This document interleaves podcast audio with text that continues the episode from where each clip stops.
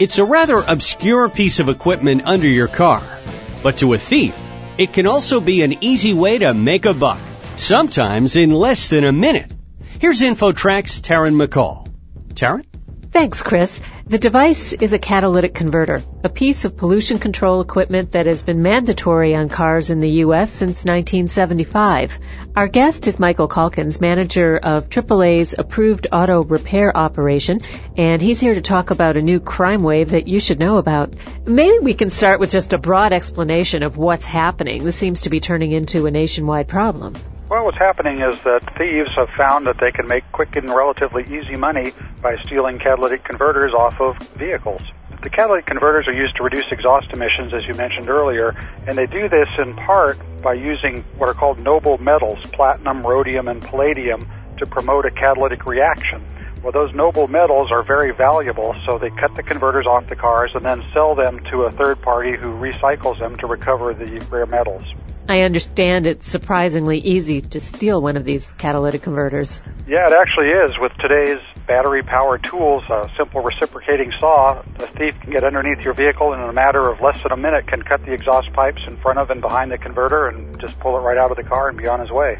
Would that be apparent to the owner? How would they typically find out the car's been vandalized? Well, as soon as you go to start your car, if it's missing the catalytic converter, your exhaust system is basically open. There's no muffler anymore because the pipe's been cut ahead of the muffler.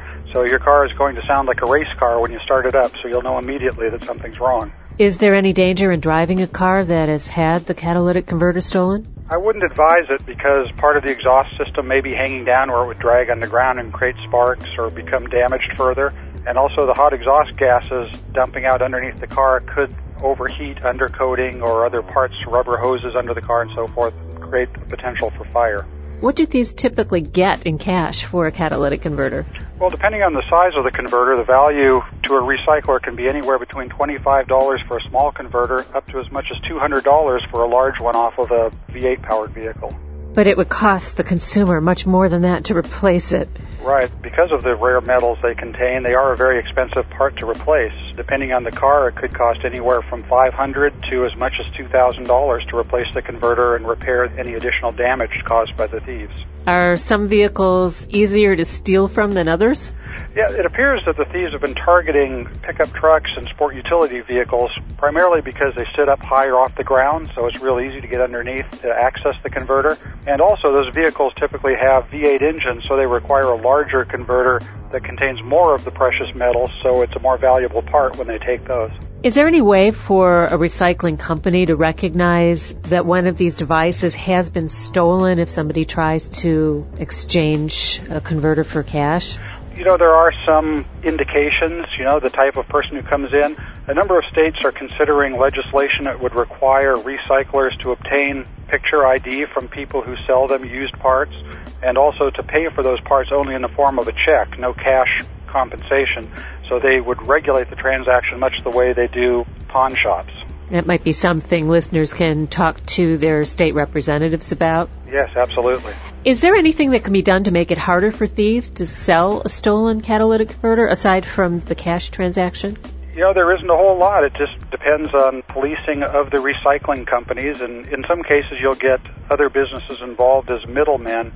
There are some legitimate people who have catalytic converters for recycling, like muffler shops or auto repair shops who replace them periodically when they fail those parties could potentially become involved as people who would purchase used converters and then turn them in as legitimate businesses to recyclers.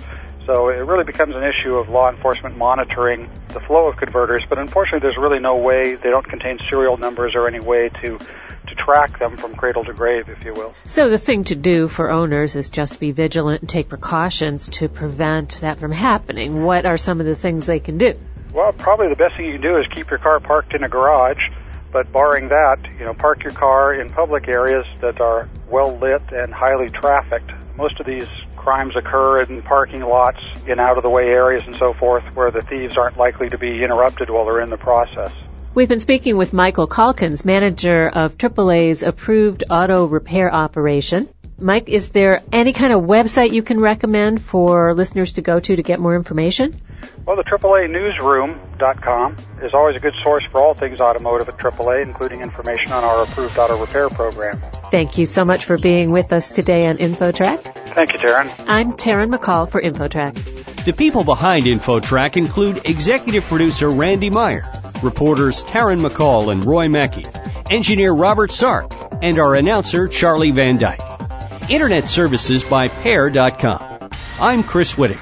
We'll see you next week right here for another edition of InfoTrack.